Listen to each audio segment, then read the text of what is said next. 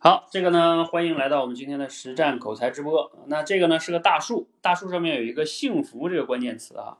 幸福的关键词下边呢，这个这一行字呢，其实是我们简洁表达里边的话题，叫“生活在外地，我过得不开心，要不要跟爸妈说？”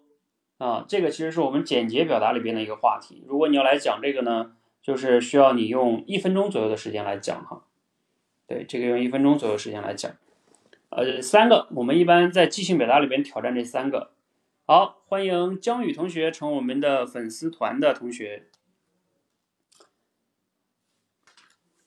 啊，成我们粉丝团的学员。好，这三个关键词哈。我看我们现在粉丝团有多少人了哈？啊，十五个了。嗯。看看今天谁的亲密度能更高哈？现在最高的亲密度是一百六十二。好，你们可以稍微构思一下哈，可以稍微构思一下，嗯啊，一会儿你们思考一下，可以谁谁来讲一下哈？啊，原点哈，原点，你你你你，我看你进来了哈，你要是到家了，你可以尝试来讲一讲哈。好，呃，这是这个关键词哈。你们有谁想好的哈？一会儿你可以来连麦啊，谁想好的可以一会儿来连麦哈。哎，我其实能找到这张原扑克牌哈，所以我就先拿着了哈。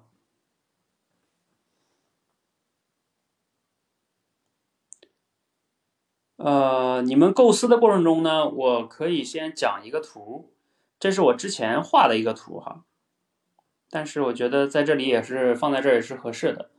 就我在应该这是去年的时候画的一张图啊，呃，这张图呢其实也适用于我这个实战口才班，我的很多理念呢大概也在这里哈。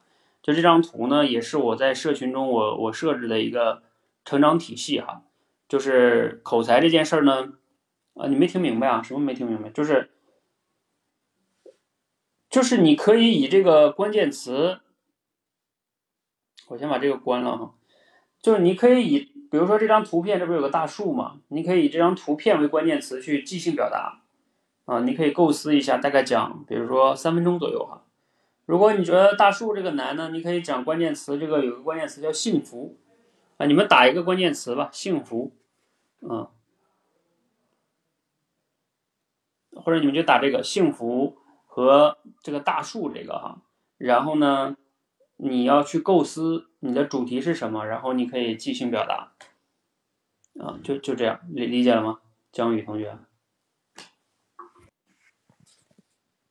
这种就是即兴表达了，因为我是给你出一个词啊，或者是一个关键词，或者一张图片，那没有限定你说你非得要讲什么，但是你以这个为话题哈，话题我们上学时候都写过那个作文，你们大概理解哈。话题的意思就是你标题你自己选啊，话题呢，那那那我来定是吧？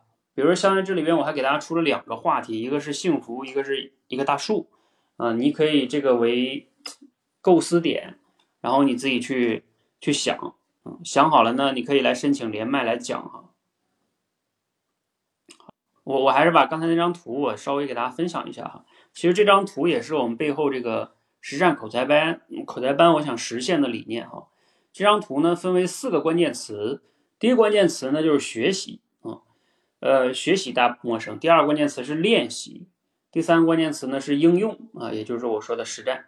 那第四个关键词是教学，呃，其实我们很多人你去练口才，为什么你会发现大家口才没有练好啊？就核心原因就在于你你很多人就一直在学习哈。啊，就是学了很多的知识啊，很多的书啊，很多的课程啊，啊，学了很多很多很多，但是呢，一直缺乏练习，也没有办法去用，那你你就可想而知，你这个口才是不可能好的哈，因为你这个只是把口才当成一个知识一样，你哪怕把所有的市面上的口才书都看了，你的口才也不大可能有什么本质的变化，嗯，你只是懂得了很多方法和技巧，或者是道理哈。那我们第二个关键词呢，就是练习啊。我们社群过去很重要的这个侧重点呢，在过去的几年就是重点的陪大家一对一的去刻意练习，包括一对多的直播，包括我们的闯关训练啊，都是帮大家去练习哈。好，我看又新进来好好几位新朋友哈，啊，新进朋友呢，你们可以点一下关注，然后另外呃加入一下我们这个粉丝团啊，加入粉丝团你就能开始积累这个跟我这个叫呵呵亲密度啊，亲密度越高的同学一会儿连麦优先哦。啊，另外可以点右下角的这个点赞哈啊，增加我们直播间的热度。这个点点赞的话，应该也是增加这个呃你跟我的亲密度的哈。好，所以说这个练习，大家都知道市面有一本书就叫《刻意练习》啊，那本书你们感兴趣可以去翻拿来翻一下哈。怎么让大家去刻意练习？刻意练习呢？你看所有的能力都是刻意练习出来的啊，没有人是天天才哈，天生的口才也一样。只不过呢，我们在市面上最大的问题就在于，或者说你自己市面上也没有这样的训练，而你自己呢也很难去坚持，也不知道自己该练什么啊。所以，我们这边呢，过去就很重要，给大家去提供这个刻刻意练习的环境啊，包括方法、训练素材等等等等的哈。啊，你看我们的直播间现在就在正在进行啊，我们每周一到周六，啊，从早晨六点半到七点半，然后中午，然后晚上还有三场，中午还有一场，大概其实现在一天大概有五场，就陪学生陪学员去一对一训练。啊，像我这种呢，是一种公开直播间啊，是我最近尝试的。这是一种跟我们常规的训练会有一些区别，它难度系数更高一些啊。好，这前面那些都是练习，属于多维班的范畴哈。然后我们这个应用呢，其实就是我现在做的这个算是一种应用，帮大家去呃挑战啊，在运用哈。更比如说一个扑克牌，更接近于真实场景，可能你们在开会的时候就没有那么多准备时间啊。呃，然后呢，应用场景包括我说的哈，未来我们可能会去做一些。各个城市做线下沙龙啊，哎，那你要是在我们这个实战口才班，如果练的比较多，那你就可以优先去到这个线下沙龙里边去讲哈，啊，去去做主持人啊，等等等等的哈，或甚至作为我们城市的各个城市的合伙人，我觉得都是可以的啊。那再往上呢，就是教学啊，就是我说的以教促学，你可以在我们社群中做口才的助教啊，甚至做口才的直播点评教练。啊，这个都能很好的帮大家去提升你的口才哈。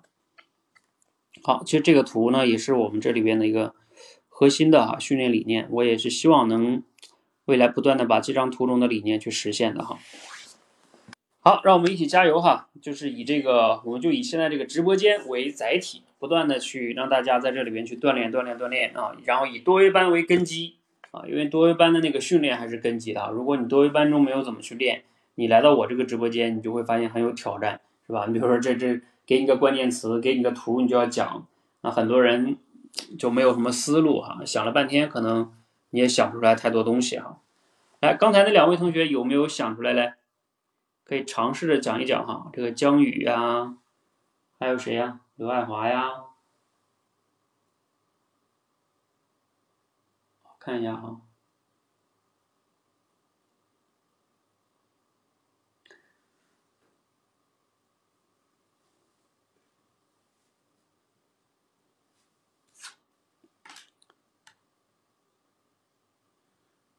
对，这个就是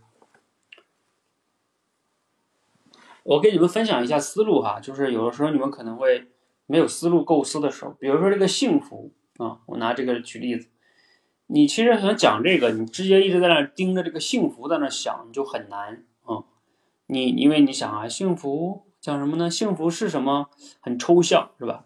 嗯，你你就是要想一个比较具体一点的，比如说。而且你最开始最好是要提出来一个问题啊，比如说提出来一个开放式问题，尤其是开放式问题，比如说举个例子啊，如何才能让家庭变得更幸福？你看哈，你讲这个话题，这就变得具体了吧？然后如何能让家庭变得更幸福？那你想一想，家庭怎么能更幸福呢？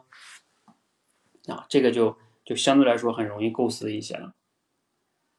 你想一想啊，家庭啊，如果你说这个话题，家庭，我现在还没没成家啊，我还没有太多思路啊，那你也可以说，如何我能找到让我的职业变得更幸福，也可以呀，谈一谈工作中怎么样能让自己变得更幸福，也是可以的，嗯，总之就是你要去提一些问题啊，你要能提出来一些好问题，然后这个问题你能回答，其实你就有的讲了，要不然你想想，你就。干瞪眼瞅就很难讲。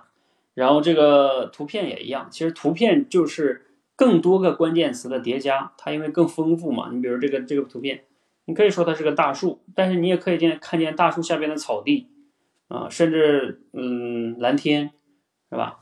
那它是一个，甚至有的人看到就是一个公园儿啊。你要再仔细看呢，大树后边还有城市，你看那有很多高楼，那这个都能让你展开联想，去想一想哦，我可以去讲什么。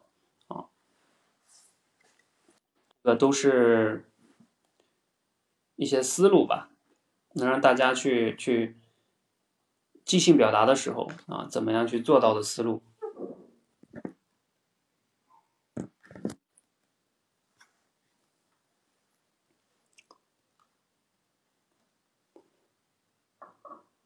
哎，谁有一点点思路吗？可以上来讲一讲哈，可以尝试着讲一讲。然后你你比如说你的思路如果没有那么成熟。啊，我可以帮你去补充一下，帮你分析一下，啊，这个也能更好的去，呃，让你去得到很多的锻炼哈。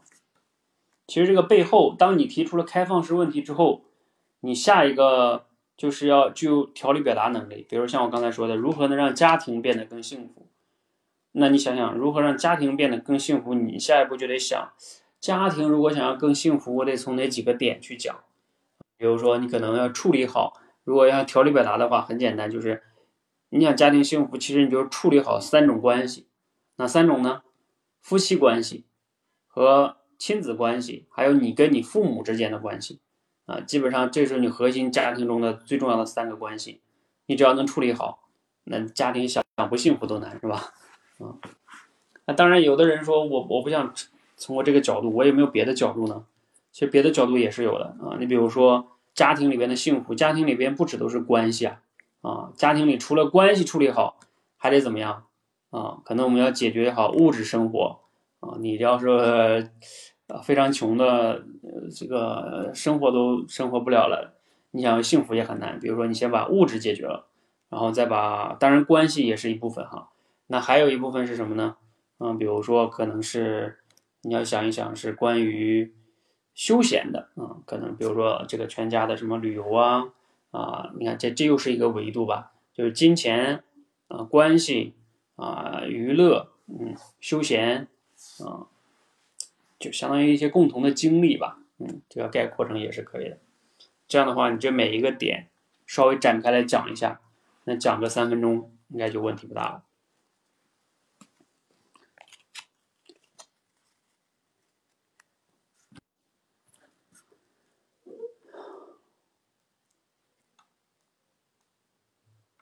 好，哎，我们刘爱华同学想好了哈，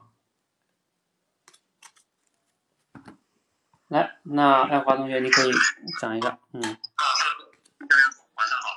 嗯，晚上好。呃，我来先讲一下，我呃，你这个大树，对这张图片，我讲一下自己的，嗯，特别主题吧。嗯。嗯，我我的主题是，呃，如何让自己的企业，呃，从如何让这些企业从，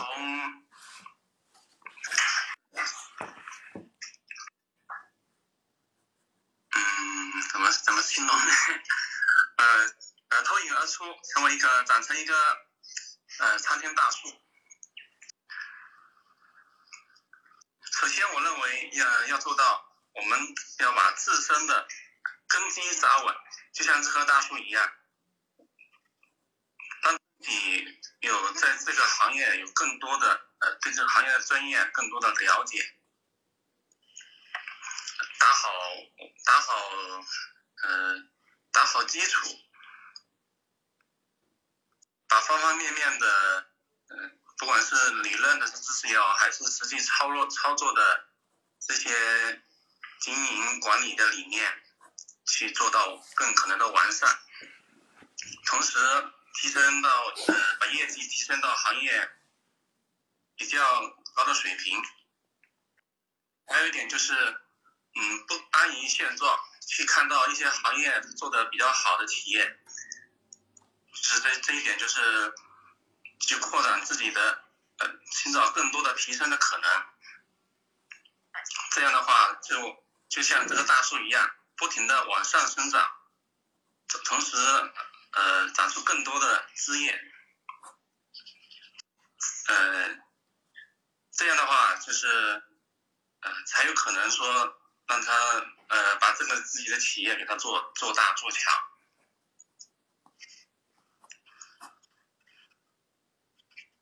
嗯，就 OK 了是吗？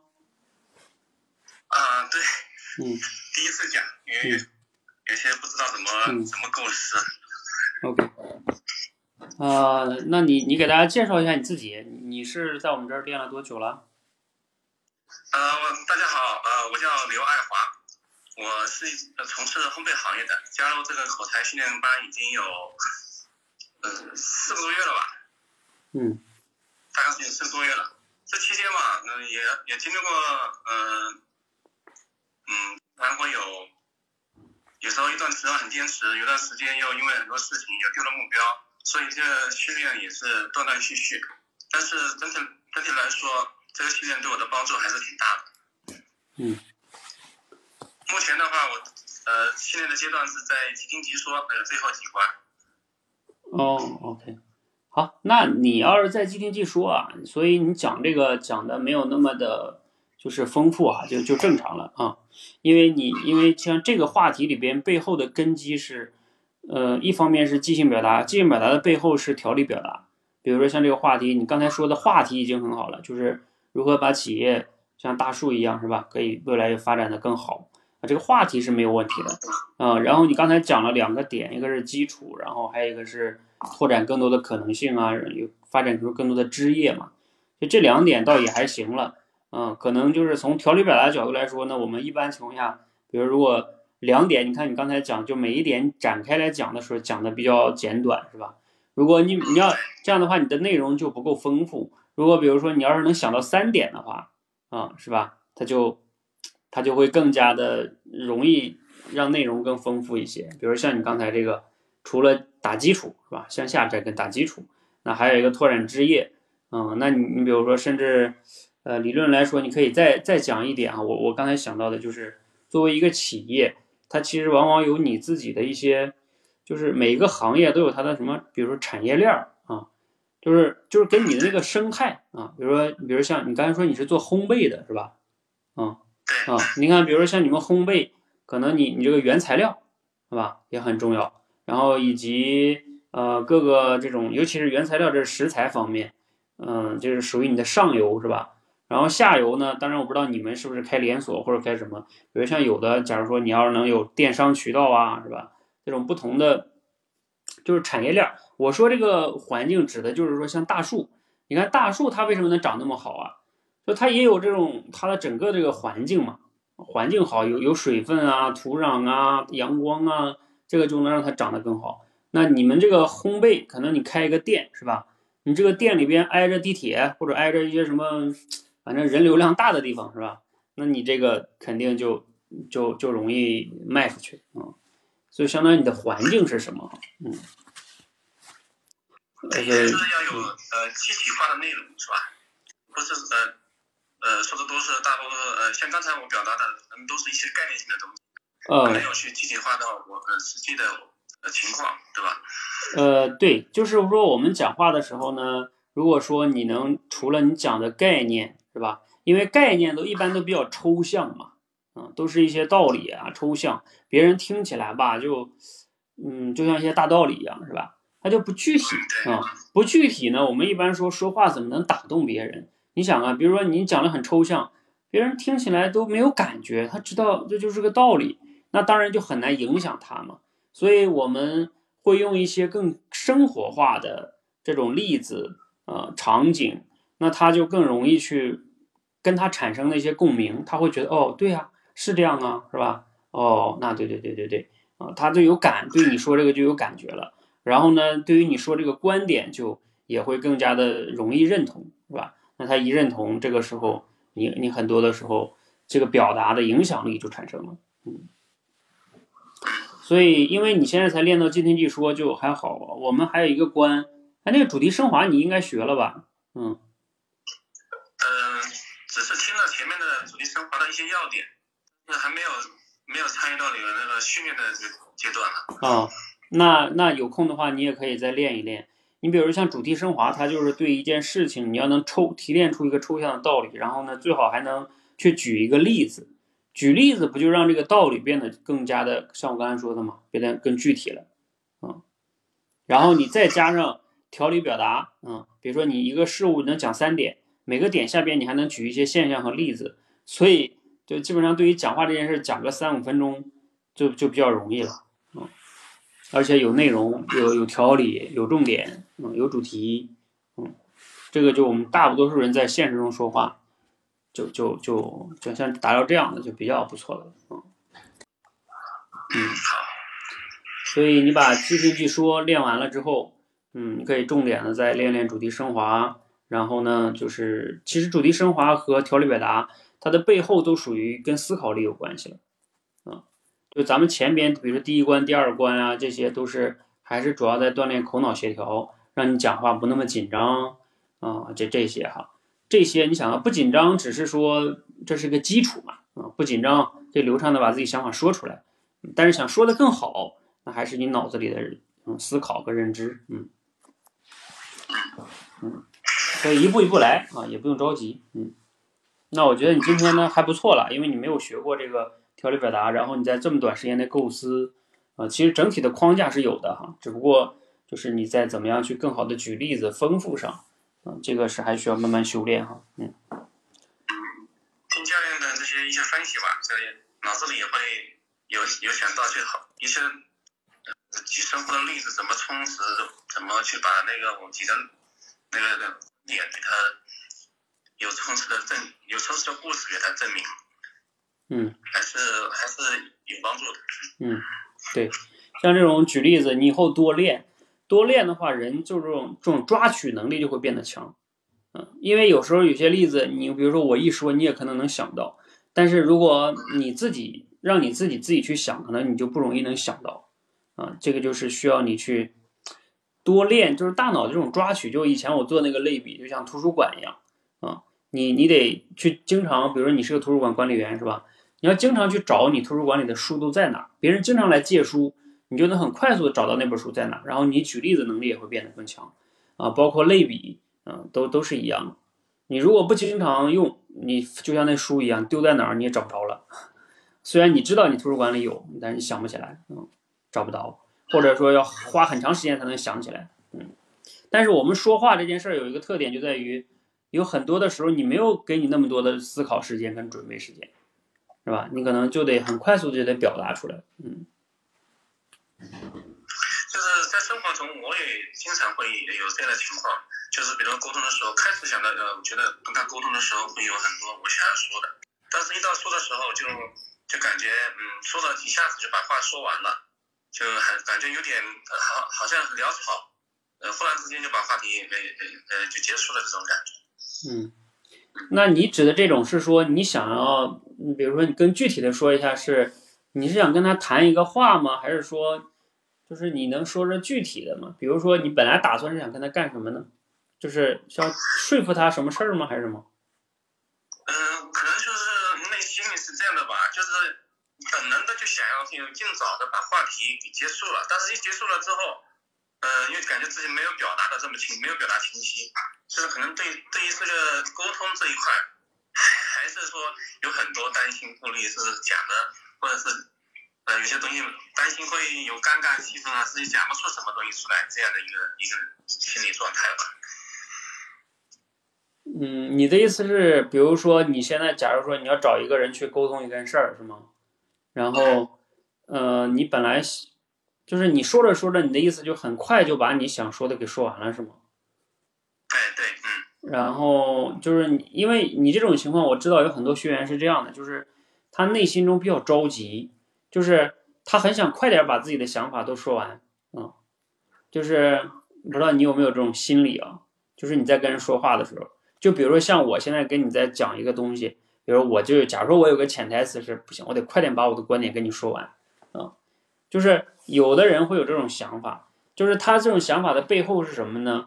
就是着急说，他为什么着急说完呢？因为他怕他说的太久了，呃，出现说的不好的地方啊，或者卡壳了，然后就就尴尬了嘛，嗯，所以我就快点说啊，把我的赶快想法都说完，这样就就这样就相当于你完成任务了，理解吗？就是啊，对对吧？我就像人在舞台上唱歌一样，对吧？你给我唱首歌，你肯定你你觉得你唱歌不好听，那你就想赶快我这吼两吼两嗓子我就下来了啊，是吧？省得大家老老老瞅着我啊，看着我我很很很压力很大。就是你可能有时候你说话也是这样的，就是 你在，因为你想你一说话就知道别人在听，哪怕对面有一个人在听，你你也会知道这个人在听。你比如像咱们今天这个，不只是我在听哈，那还有其他围观的人也在听，那你自然潜台词就有一种压力啊，是吧？你觉得就有这么多人在听在看啊，万一我说太多了，说错了，是吧？然后就丢人了嘛，尴尬了嘛，嗯，你会有这种潜在的想法吗？那个我说的不够，说的不多，呃，说的太少了。就是在人沟通的时候，就说两句，好像呃没有下文了，就那种感觉。嗯。脑子脑子里就是感觉很空的，就是，嗯，怎么形容呢？嗯，比如说你给我举一个具体的场景，比如说像你，你假如说你给我回忆一个真实场景，比如说你跟谁，然后有一次你想跟他说什么。然后说着说着没什么说了。呃，真实的场景嘛，这样的事情比这样的情况比较多。嗯，就是这这已经是说我平常呃在很多时候沟通都是这样一个情况。就比如说，嗯，我开会的时候吧，就是我开会的时候我自己拟了大纲，也设想了呃我自己该怎么去说很多内容。但是当我在把大纲说出来之后，我之前想的很多内容，经常会被我丢掉了，然后又又很想去把它内容，呃，原来的内容给它想回来去充实里面，但是越是这样，我越是是好像就很快的把那个该讲的给它讲，呃，大纲的这框架给讲出来了，内容就，呃，就是补充的不够，就像刚才那个我我说的那个那个大树这个题目呀，其实刚才开始还是。有很多准备很多呃一一些也有一些其他的话题去说，但是一到了说的时候就说表达不出来，就这样。嗯，呃，那那你这个就是在于嗯表达的问题啊，就是说如果你提前都构思了某些点，但是你说的时候就嗯就相当于呃把有些东西自然而然就就就丢掉了，对吧？然后可能说了一会儿才想起来，哎，我刚才那个里边。好像落了一点没讲是吧？落了一个例子，或者落了一个什么？我想说了一个一个一个一个一个例子啊，就忘忘说了，是吧？我就开始讲第二点了。嗯，那那像这种情况呢，就是核心的往往还是在于，就是你在表达的时候，嗯，因为因为我们在表达的时候，就像你说的，你只是列了大纲，因为你没有写逐字稿，是吧？那因为你在你知道咱们表达最难的就在于，就是它是即时发生的。啊就是咱们说话是即时，它跟写作不一样，是不是？写作我写这一点啊，我就我就可以想啊，这个例子我怎么想，我可以想半天啊，没想起来我再停一会儿。但说说话不是，说话就是都是现场直播，你可以理解为咱们说话在现实的生活中都是直播，是不是？你你跟人开会，你你说完了这点过去了就过去了，那你只能说你落下了，你说啊不好意思啊，我刚才落了一点，那你也只能承认你落了一点。他不能说，他跟咱们平时，你像我有时候录录那个短视频还不一样。我录短视频，我在我的这个一个房间里录，是吧？我录了一会儿，我觉得这个不行，讲的不行，我重来。就我可以重来，我可以听，是吧？我再来，我再来。但是你在现实中就不一样，包括你看咱俩现在这样直，这也是叫直播。就是只要是在直播的状态，它就很考验人的这个，因为你一方面你的嘴在表达，就是他你在表达的时候，其实也占用你大脑吧。你在说话嘛，占用你的大脑，那这个时候你的大脑就有时候就就很难再控制自己再去想我下一点要讲什么啊，或者我下一个例子要讲什么，然后很可能就是就就失控了，你就讲这一点，突然间就跳到另外一点去了，你无法很游刃有余的去，比如说我讲这一点的时候还能想下一点讲什么，我我可以跟你讲，比如说像我自己啊，我觉得我大部分的时候是可以做到的，就哪怕我不用稿子。啊，我只要提前理理好一个框架的话，我完全不用看，我都不用看框架，我就可以把这个第一点、第二点、第三点啊，就是，比如我在，其实我大概有这样一个能力，就是我在讲第一点的时候，我脑子里边可以大概还能分出来一部分精力去想我下一点要讲什么，啊，而而你们基本上很多都是我我估计啊，你们不太能具备这个能力，就是你们可能就是我讲这一点啊，我的注意力都在这个上面，是吧？我在说说说说，可能下一个讲什么，或者我在讲这个时候都是比较慌乱的啊，然后你很容易就丢掉了一些东西，就跑到下一点上去了啊。就整体上来说，嗯，核心还是在于，就是你的这个脱稿表达呀，包括有时候你的心理素质啊，是吧？一紧张。再加上口脑协调一不协调，呃，突然间下一点没想到，然后一着急是吧，一下就想到下一点去了，或者是这一点的语言组织可能你也没有想组织好，因为你没有写稿子嘛，那你这个时候就容易没有组织好，你可能也跳到下一点去了啊。就这个呢，嗯，就是一个人像你们以前嘛，就是来练口才的同学，以前都是可能很多场合都是说话比较少的，是吧？能不说就不说的。你越是这样，你的这种语言组织能力就弱啊。这个其实我觉得，嗯，没有什么特别好的诀窍，我觉得就是多练啊。就是就像你今天，你看你能来这里讲讲啊，人就是这种语言，它就是一种多说之后，你的这种语言组织能力就会变强。你否则这种东西，我我觉得这种像语言组织能力，就像跟开车一样啊。你看，比如说我们刚开始开车的时候。你可能很紧张，是不是？你不可能再去玩个手机或者什么的。但是你要是开的久了之后，你看你可以边打电话啊啊，甚至还可以看着手机什么里边的东西还能开车啊，或者旁边有人，你可以边跟他聊天边开车，是吧？就是他就是因为你大脑可以分出来，你可以游刃有余的做这件事情。你你只要列出几个框架，你就可以很好的把它给展开来讲开了。这个是一个。就是你们核心来说，就是以前练的少，就说话太少。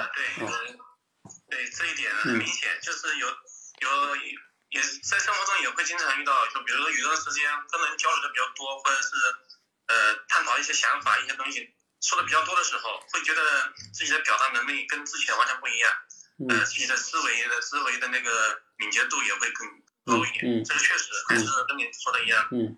呃，是练的太少，说的太少。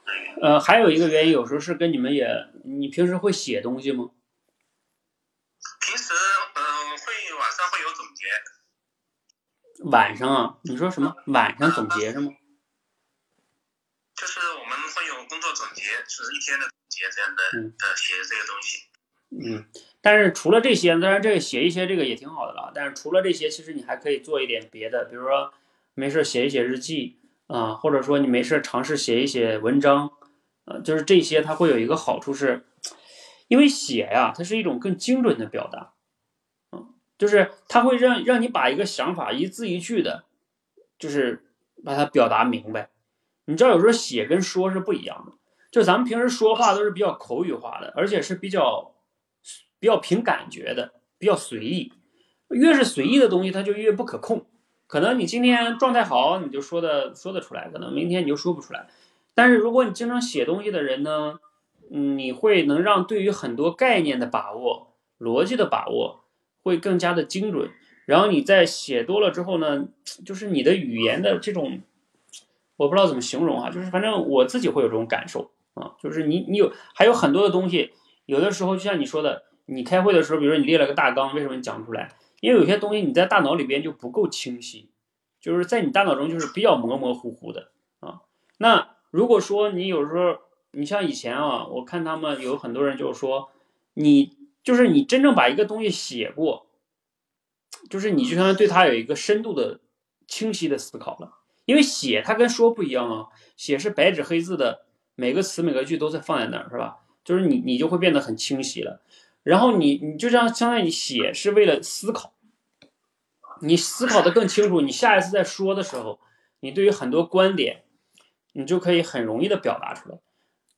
这有点像我，再做个类比，就像开车去一个地方吧。如果你不拿导航的话，你就靠你自己。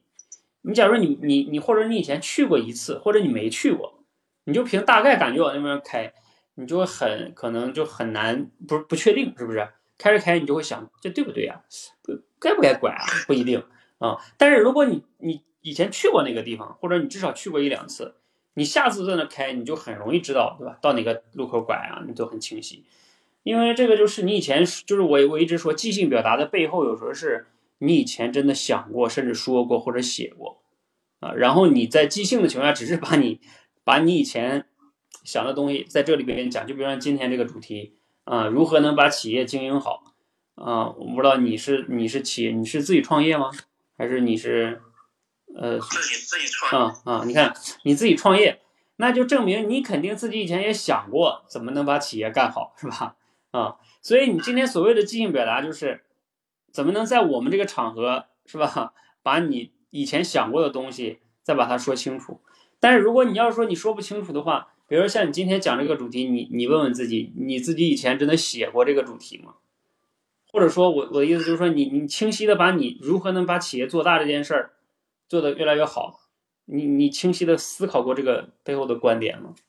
我不只是思考哈，就是说最好是写过或者说呃通过什么什么说出来过。就是往往你你可能没有，你只是说你只是说，去想这个东西，去写这个东西，没有，嗯，对吧？你可能只是说我想过，是吧？啊，或者我跟朋友也聊过，但是聊过他都是想过聊过都比较模糊啊。但是你今天你想啊，我们这种表达的时候，它不一样是在于什么？就是表达它是需要完整的。你比如说，咱俩今天要是聊天儿，你看你创业，我也创业。如果说咱俩现在开始聊天模式，是吧？我说，哎呀，咱俩聊聊这个企业该怎么做吧，怎么才能把企业做好？那聊天就不一样，聊天是你一句我一句，呃，它是比较可以碎片化的，是吧？你可能一次你只说一个观点啊，然后我又补充一点，然后我补充的时候你又可以想一想，然后你又补充一点，是吧？但是但是你看我们演讲不一样，演讲是我现在把时间全部交给你，来，你给我。呃，给你三分钟，你来讲一讲如何把企业做得越来越好。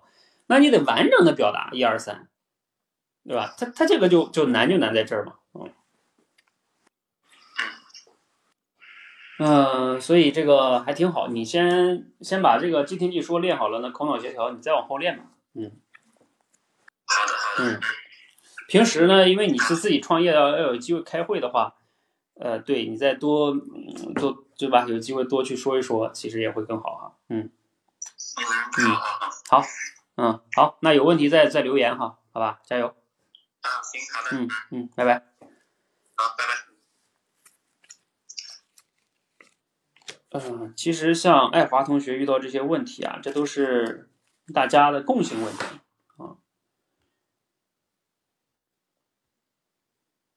也没什么捷径啊，就像你看，我刚才跟他说这些，都是什么大道理啊，然后我也不可能有一个什么捷径，就是训练啊，所以也是我们过去这几年为什么让大家去训练的原因啊。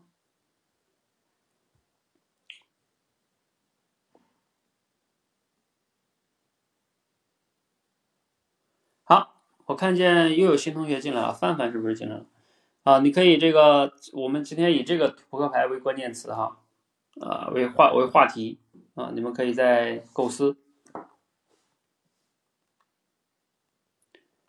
好，呃，在在在线的同学啊，可以这个继续帮我点一下赞啊，然后增加我们的亲密度啊，增加我们直播间的热度啊。另外呢，没有加入我们粉丝团的同学呢，可以点一下上边的那个五星小五星，呃，加入这个好口才粉丝团。呃，然后其他同学呢，可以继续构思哈，想一想啊，如果让这个让你来讲，你会怎么讲呢？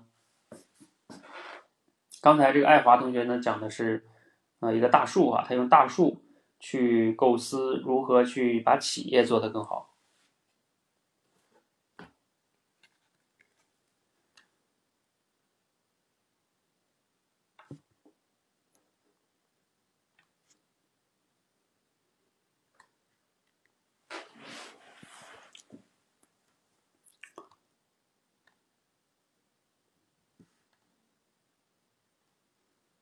范范有想好吗？还有前面那个同学啊，对对对。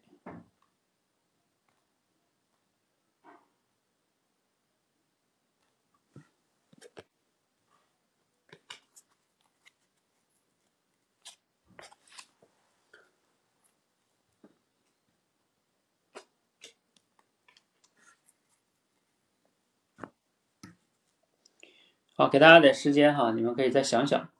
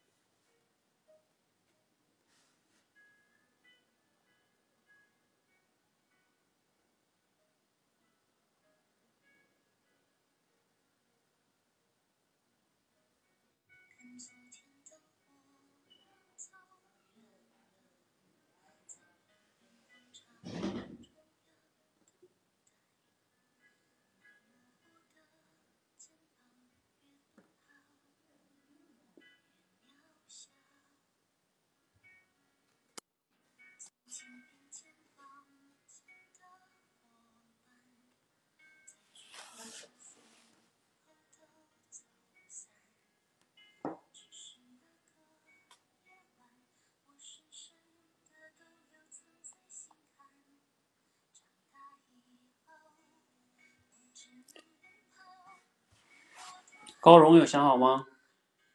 那高荣好像在是吧？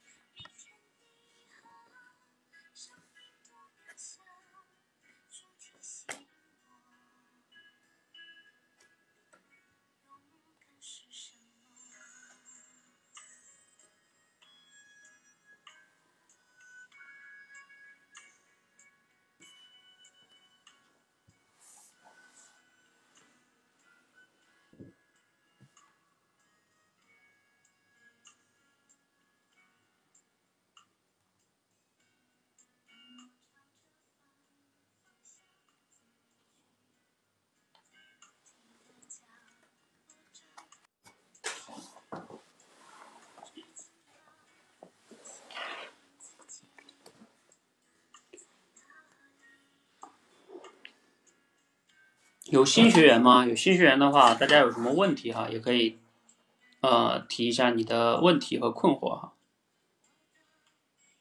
好，欢迎江宇。呃，我看见刚才有同学在选这个下边这个我们的啊，对大家如果有没有这个扑克牌的同学啊，也可以在这里下单啊，我们可以给你。呃，送这个单呢，不仅送一个课程啊，还有一个扑克牌。对，就是这个扑克牌呢，还是挺好的。啊，就是你你可以跟你家人练啊，然后也可以自己练啊。比如说你没事儿的时候，你自己随便抽出了一张，你看这一张啊是袁隆平啊，那你你要是以袁隆平为关键词，你可以想一想，你你会怎么讲啊？我们这里边五十四张，它就有五十四个图片，啊，五十二张哈，对，五十二个图片，五十二个关键词，再加上五十二个故事，再加上五十二个问题，啊，这个是足以加起来的话，你想想，呵呵四五百个素材，啊，一副扑克牌，那你你就可以有这个充分的时间去思考去讲，你可以跟你的朋友玩哈。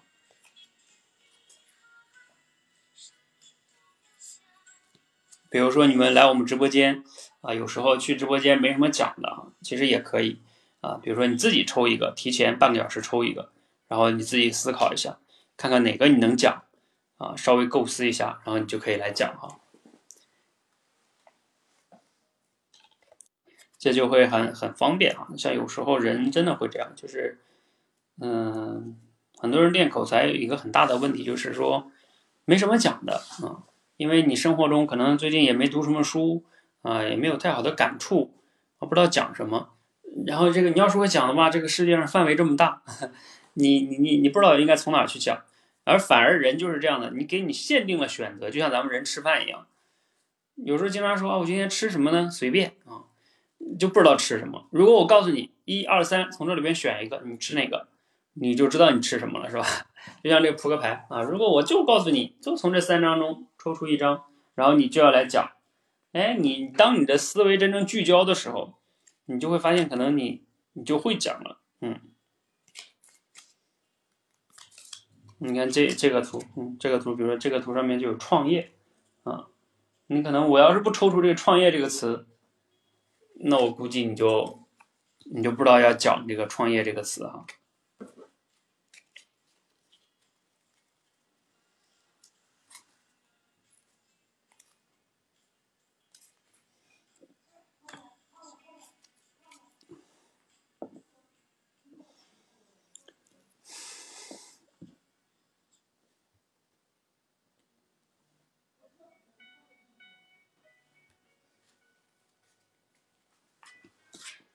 还有想练聊天的吗？如果想练聊天的哈，我们也可以邀请两个人来练聊天。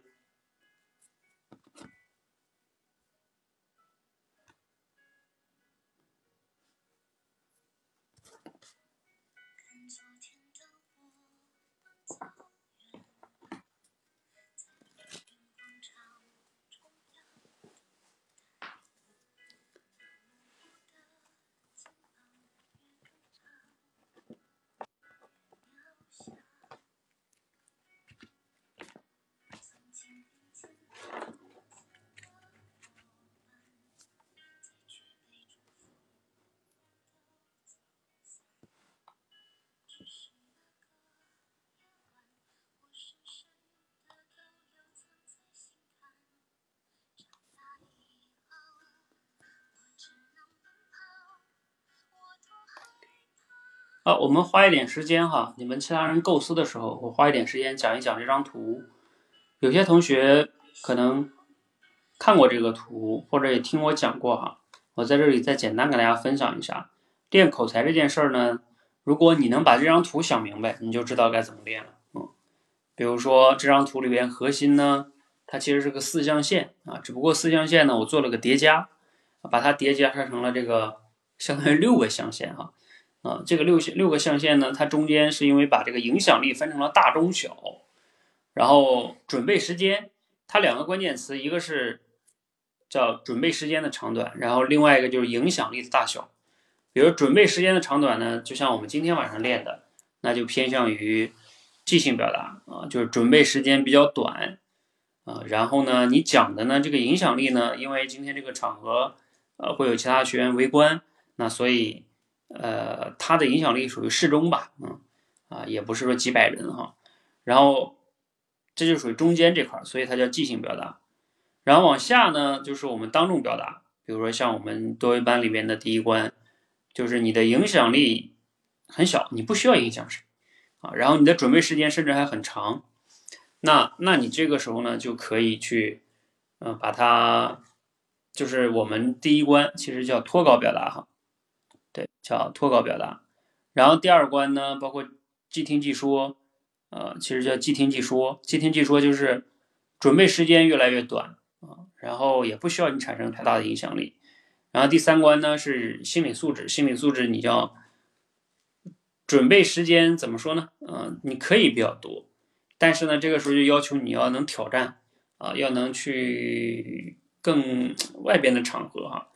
它不是说非得产生多大影响，但是至少对你的这种你要面对的人会多一些了，所以它的压力也会大一些。好，再往上呢，就是我刚才讲的条理表达了啊，很多人像我刚才跟那个爱华同学有交流哈，那你的条理表达也是接下来每个人对每个人很重要的一部分啊。很多人呢，他通过了当众表达之后啊，啊，你如果说条理表达不好，你就会说起来比较乱。啊，或者叫没有重点，包括像昨天我们那个同学哈，他有讲到，别人讲话他一听他就觉得人家讲个三五分钟很容易，他说为什么到我这里我就讲个一分钟就没什么讲的了呢？啊，其实核心呢就在于，不是说你知识储备少哈，知识储备当然重要，但是它也不是唯一的决定性作用，不是说你知识储备多了你讲的就多了，而是说你其实没有一个讲话的条理性。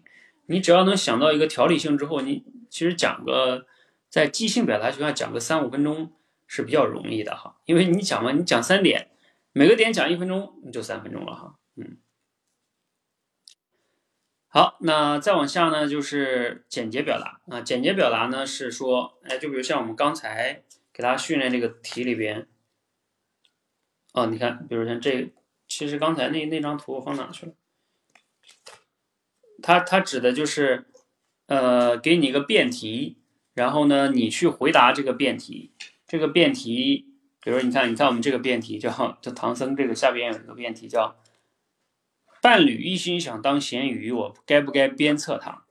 啊，我相信大家在生活中会有这样的一个感受，啊，跟你一起的这个伴侣啊，然后他自己不愿意去奋斗，然后你想让他奋斗，他想当咸鱼。那你说你要不要能鞭策他？这个就是我们简洁表达里边的一个训练的话题啊。你你你，比如说你可以选择正方或者反方，你觉得你要鞭策他，好，那你就说你的理由。但是我们在训练的时候，一般有个要求就是，你要用一分钟左右的时间来表达你的观点。你无论是说正方还是反方，你是说你支持他去。呃，当咸鱼好，那你说你的理由。如果你说我不能让他当咸鱼是吧？我要反对他，我要我要鞭策他，让他努力，让他有梦想。好，那你也依然要说你的理由。但是前提是讲一分钟啊！你看这个就是这里边的辩题，大部分都是来自于奇奇葩说里边啊啊！你可以去你自己讲完了之后，你可以去网上找一找那些高手们哈，他们是怎么讲的啊？这还有个对照。好，这是辩题，也就是简洁表达。你看，再往后呢，就是即兴表达。即兴表达跟简洁表达呢，当然，我们这里边即兴表达是要求为什么放到简洁表达跟条列表达之后呢？就它不是说你随便讲一讲哈，它只是在它其实按照我的要求来说是说，你要能在通过了条理表达和简洁表达之后，你就具备了一定的精准表达能力。然后给你准备时间更短的情况下，你能不能讲的还不错？比如说还比较有条理，还比较简洁啊，那这个就是即兴的情况下的精准表达。这是再往上呢，就是沟通聊天啊，这个我们的课程中呢也有这个畅快聊天。昨天晚上我还带大家去练过哈。聊天，很多人在现实中也会有这方面的困扰，就是。感觉自己没有跟别人说话的时候没有话题，或者找一个话题说着说着就把话题给说死了啊，嗯，那这样呢都会产生他的这个问题哈，嗯，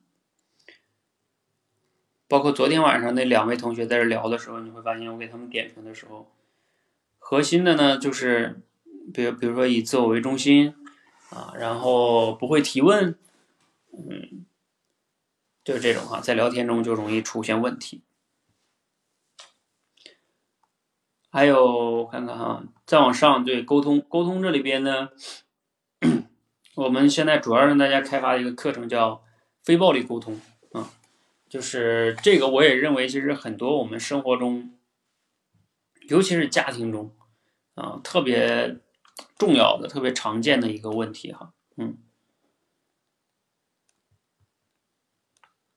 尤其跟亲人啊、孩子呀、伴侣啊、跟父母啊，经常会。暴力沟通啊，一暴力沟通，这个大家都懂哈，家庭关系就不好了，家庭关系不好，幸福感就会下降，所以这个沟通这块儿是非常重要的。再往上呢，我我认为才是叫公众演讲，嗯，就公众演讲啊，它其实是呃另外一个，就市面上哈，你们应该也知道，其实有很多的这个公众。公众演讲的这个课程，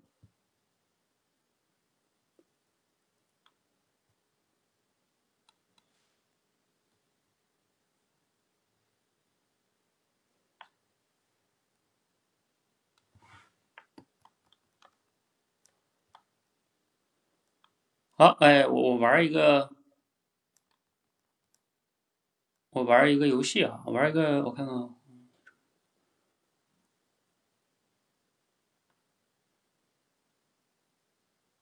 哎，他这个可以三分钟之后抽奖啊！在的同学啊，你们来大家玩一下哈。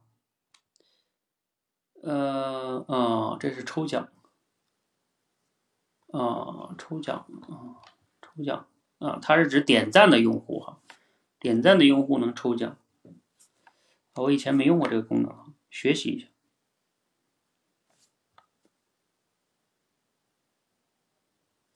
哎，我记着。哦，这就是这个，他不能不能发红包是吧？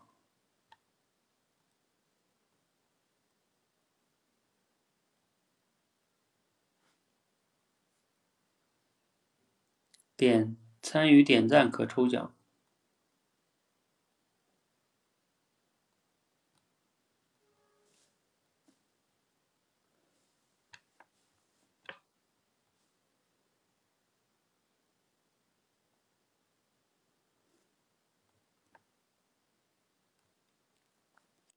好，中奖的同学哈，可以，你可以今天要构思一下，然后明天你可以提前准备啊，你优先来讲。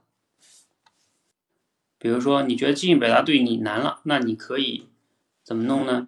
就是，就是你可以提前构思。我以为这是发红包呢，我觉得发红包挺好。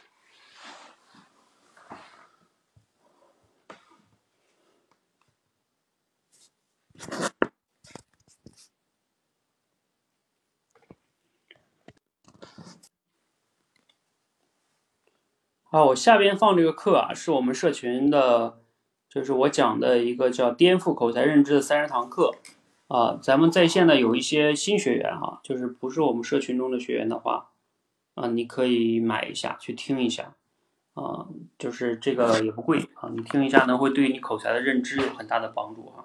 我们很多学员呢都是听了我这个课啊，会能颠覆你对于口才的认知。其实主要有哪些认知呢？核心来说，就是有些人觉得。哎呀，口才就是，比如像我刚才画那张图啊，他觉得这挺好啊，但是啊，我觉得我性格太内向了，是吧？啊，我觉得，呃，我性格是内向人，所以我就没有办法去改变口才。哦，你看这顶上刚才参与的两位同学就获奖了哈，啊，他就是这么玩的。这个一个叫老田同学哈，还有一个叫三善。嗯，你们两个在我们这个多维班吗？嗯，有有我的这个微信吗？嗯，有的话你可以这个提前加一下哈。明天你们想讲的话，你可以优先来讲哈。好，我说回这个啊，或者是你们要如果没有这个课，我把这个课送给你也行哈。啊，送给你个课啊，呃，就是这个颠覆口才认知的三十堂课啊。这里边核心的呢，就是首先。改变大家的某些重要的练口才的认知，比如像我刚才讲的第一个，就是你觉得你你是个天生内向的人，所以你口才就不会好啊，这就是一个限制性的认知。如果你这个认知一直不改的话，你看见很多老师给你推荐了很多的方法、书籍、课程，你都觉得对你没用啊，因为我改变不了啊，因为你的认知把你限制住了哈。那第二个呢？第二个像认知是什么呢？就有些人觉得。嗯，比如说口才是除了内向以外，他还会觉得说啊，我读书少啊，我我没上过那么多学啊，所以我我口才不太会好的。嗯，那这也是一种限制性认知。难道一个人一定要读到什么大学口才才好吗？不一定吧。有些人你看人家小学文化，人可能表达也非常好。所以口才这件事跟其实上没上过什么大学呀？读没读过多少书啊？嗯，不成正比。嗯，我只能说读书什么是有用的哈，但是它不成正比，不是说一个博士生口才就一定特别好。啊，我们这里边也有很多学员，其实学历也比较高的，本科生、研究生啊，都都有的啊。但是它不代表他口才就就很好。所以读书是一个，嗯，怎么说呢？充分条件吧，不是必要条件。不是说你读书了就一定会特别好。所以这也是一个误区，嗯，啊，像这种认知的误区，如果你不去改变的话，那你这口才就很难练好。因为我有一句话叫“认知不对，无从努力”。无从努力是什么意思？我们以前都听过一句话叫“方向不对，什么努力白费”，是吧？你要努力白费，他起码还能努力，只是我去努力了，然后白费了。但是。认知不对呢？我说的是无从努力，因为你你就不会再去努力了，你也不知道你该怎么努力啊。比如像你如果觉得口才是天生的，那你想嘛，你肯定就不会再去努力了啊。你你知道你觉得你认为努力也不会改变，那你当然不想去努力了。所以我们就说这个认知不对啊，努力无从努力哈，嗯。这是这个认知课里面讲的，嗯，这个认知课里面除了讲认知以外，还讲方法，比如说到底口才怎么练的哈，这里边会讲一些方法，还有这个工具啊，我们练口才的时候可以用到哪些工具？啊，这个也是呃会有讲到，还有心法哈，我还讲了六七句心法，心法就是我们在行动的过程中呢，很多人练口才特别容易就是期待完美啊，其实这个期待完美就把你自己给害了啊，你觉得？自己老师讲的不够好，别人会怎么看我呀？丢人呀！你老是陷入到这个逻辑啊，嗯，你就会越讲越没有信心，嗯，然后甚至你就会放弃，因为你总是恐惧害怕，呃，然后我在我们社群这个多维班里边经常讲的一个理念叫叫什么呢？呃，你来我们这里叫训练场，啊，就是。你不是在这里丢人的，你就是因为不够好，所以，所以你才来我们这里练呀，是吧？如果你说你都已经很好了，你来我们这儿练什么呢？你来我们这儿，那不就展示了吗？甚至你也不用来我们这儿展示了。现在这种自媒体平台这么发达，你自己开一个直播，然后你自己去做自媒体，不很好吗？你为什么来这练口才？所以就不用了嘛。所以这是因为你还不够好，所以你才在这里训练呀。然后你来我们这儿训练叫什么呢？把不完美的一面留在我们这儿，然后把完美的一面留在你的工作跟生活中，这才是你要去做的啊。所以这就是很多人的心法有问题，你的这个里边的这种认知心法有问题，这种认知不改变，你口才就很难练好啊。你甚至都不敢开始，你想你怎么练？你明知道那个方法是对的，但是你就是启动不了，那这个时候你你就会自己把自己限制在那儿哈。好，嗯，这个是心法啊，工具，然后是行动了，行动就是可以练习了，啊，就这么这么几个部分哈，嗯，好，刚才中奖同学哈，你们可以加我的微信，呃，就是在这个上面有我的企业微信，嗯，嗯，看一下哈。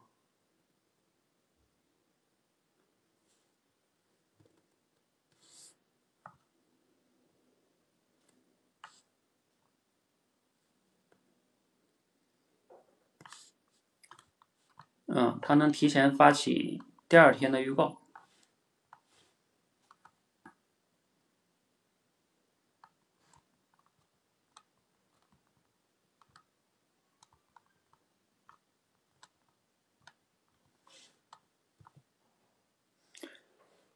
好，我把这个第二天的，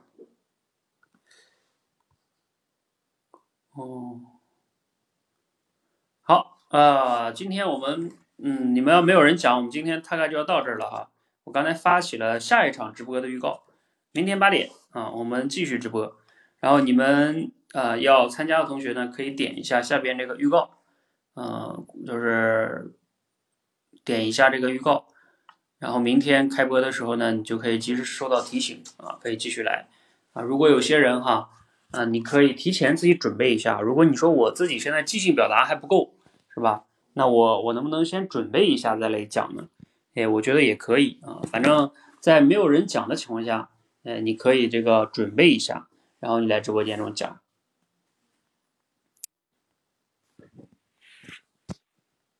好，新进的同学哈，可以加一下，一个是加一下关注，另外一个呢，点一下上面的小星星，可以加入我们的粉丝团。你看下边的这个江宇同学哈，他就加入粉丝团。